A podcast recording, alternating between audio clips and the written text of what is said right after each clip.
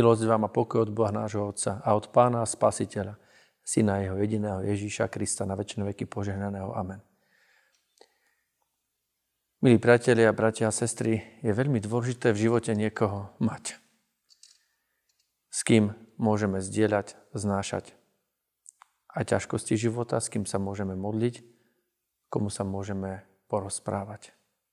Áno, nám kresťanom je jasné, že máme Pána Ježiša Krista, ale vždy je dobré mať aj niekoho po boku, kto nám pomôže a kto je pri nás. Slova písma svätého, ktoré nám budú slúžiť k zamysleniu, sú napísané v Evangeliu podľa Jana v 5. kapitole v prvých 9 veršoch takto. Uzdravenie nemocného v Betesde. Potom bol židovský sviatok a Ježiš išiel do Jeruzalema. V Jeruzaleme pri ovčej bráne bolo jazero hebrejským menom Betesda, s piatimi prístrešiami. Mnoho nemocných ležalo v nich slepých, chromých, vychradlých, ktorí čakali, až sa voda pohne, lebo z času na čas aniel pánov zostupoval na jezero a zvíril vodu a ten, kto prvý vošiel do zvíranej vody, ozdravel, nech akákoľvek choroba ho trápila. I bol tam človek 38 rokov nemocný. Keď ho Ježiš videl ležať a poznal, že je už dlhší čas nemocný, spýtal sa ho, chceš byť zdravý? Odpovedal mu nemocný, Pane, nemám nikoho, čo by ma zaniesol do jazera, keď sa voda zvíri a dokiaľ sám prídem ta, vstúpi iný predo mnou a je uzdravený. Povedal mu Ježiš, vstaň, vezmi si lôžko a choď. Tu hneď ozdravel ten človek, vzal si lôžko a chodil a bola práve sobota.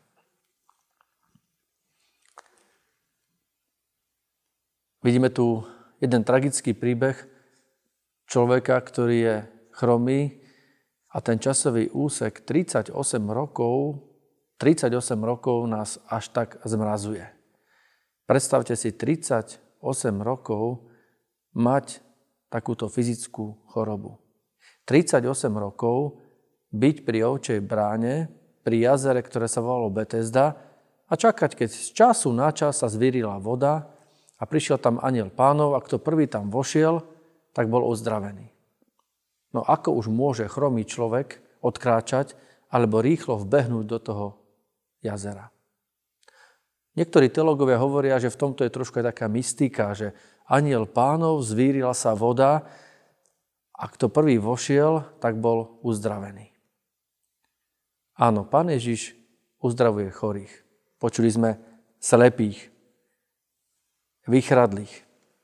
Ale veľmi dôležité že pri tomto všetkom Pán Ježiš uzdravuje aj vnútre, vnútro človeka, srdce. Srdce, ktoré je skalnaté, mení na mesité. Duša, ktorá je púšťou, mení na oázu. Bol židovský sviatok a Ježiš na židovský sviatok, ako všetci ostatní židovskí členovia občania, išiel do Jeruzalema.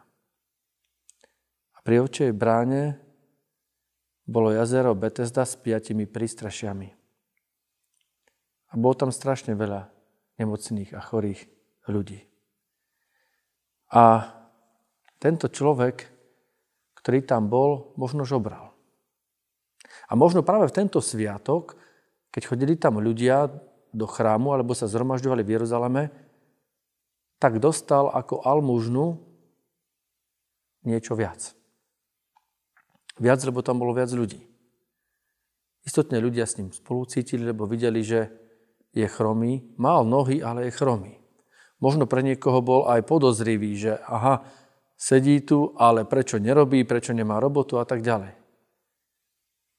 Ale bol naozaj nemocný a mal tam len jedno obyčajné lôžko, na ktorom presedel celý deň. Možno potom niekto prišiel pre neho a zobral ho domov. Možno vôbec domov nemal. Toto bola jeho kultúra, toto bolo jeho sociálne prostredie. Možno sa tam cítil dobre, lebo bol medzi chorými. Možno si povedal, byť chromý nie je až také zlé, ako byť slepý. Byť chromý nie je až také zlé, ako byť vychradlý. Bol mu tam dobre, lebo tam žil s ľuďmi, ktorí mali rovnaký osud. A prišiel k nemu Ježiš a Ježiš videl do jeho srdca, že túžil po uzdravení.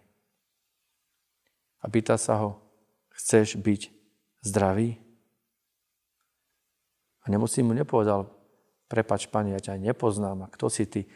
A ty sa mi vysmievaš? Alebo si robíš so mňa srandu, že som chromy? Nie.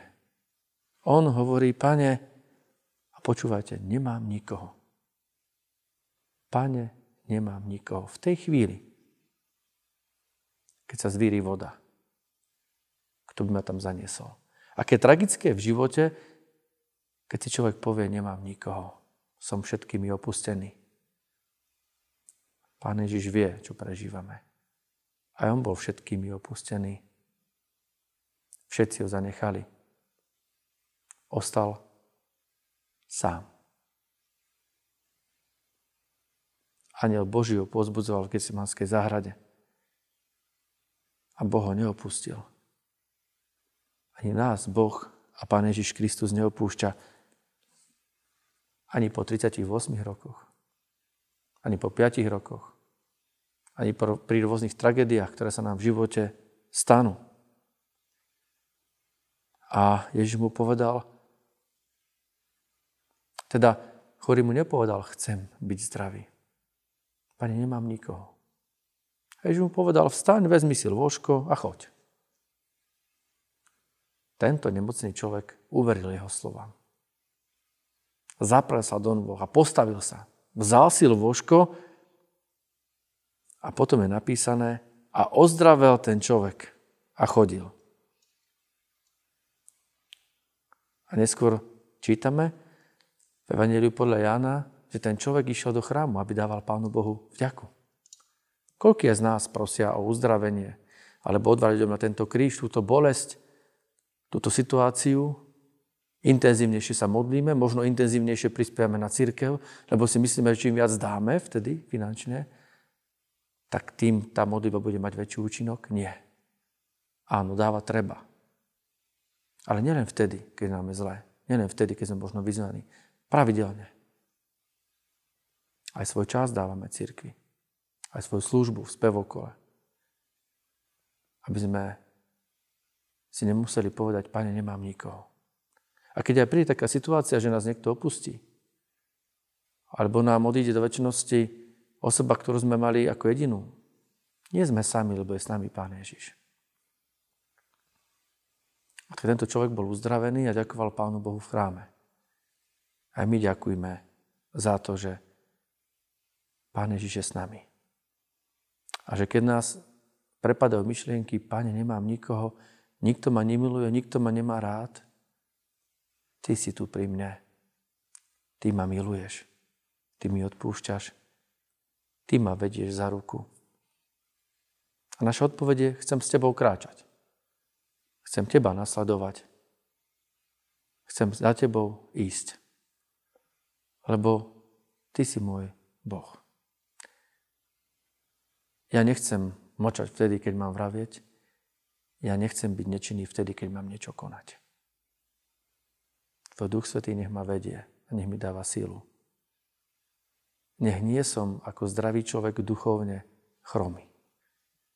Nech nie som ako zdravý človek duchovný egoista, že sa spolieham na to, čo ja spravím, navštívim služby Bože, zaplatím cirkevný príspevok.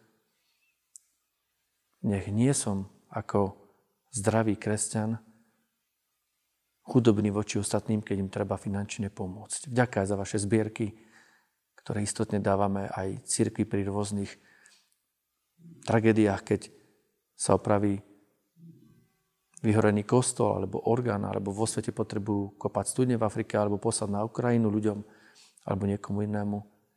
Vďaka Bohu, že vtedy nie sme chudobní, ale hostajní pre ostatných. Pán pokoja nech je s nami, lebo blahoslavenejšie dávať ako brať. A blahoslavené je to, že Pane, máme Teba.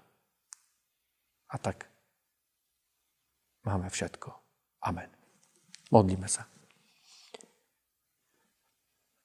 Aké hrozné je, Pane, keď niekto musí konštatovať, nemám nikoho. Ale aké radosné je, keď môžeme konštatovať, máme Teba, lebo s Tebou máme všetko. A tak ťa prosíme, Pane Ježiši Kriste, aj za ľudí, ktorí sú vo svete nielen fyzicky chromí a telesne chorí, ale aj za ľudí, ktorí sú okolo nás, duchovne chromí, hoci chodia, ale vo viere sa nedokážu postaviť na nohy.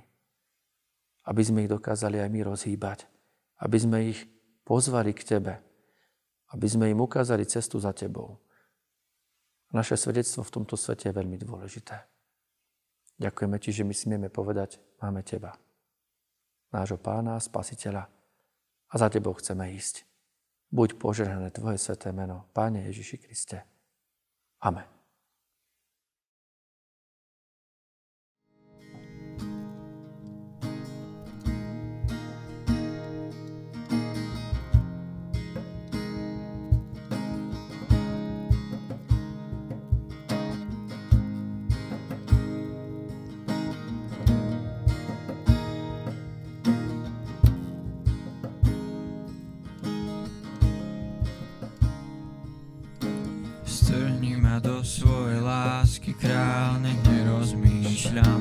Čekám za tebou, len za tebou. Strhni ma do svojej lásky, kráľ, nerozmýšľam, len učekám za tebou, len za tebou.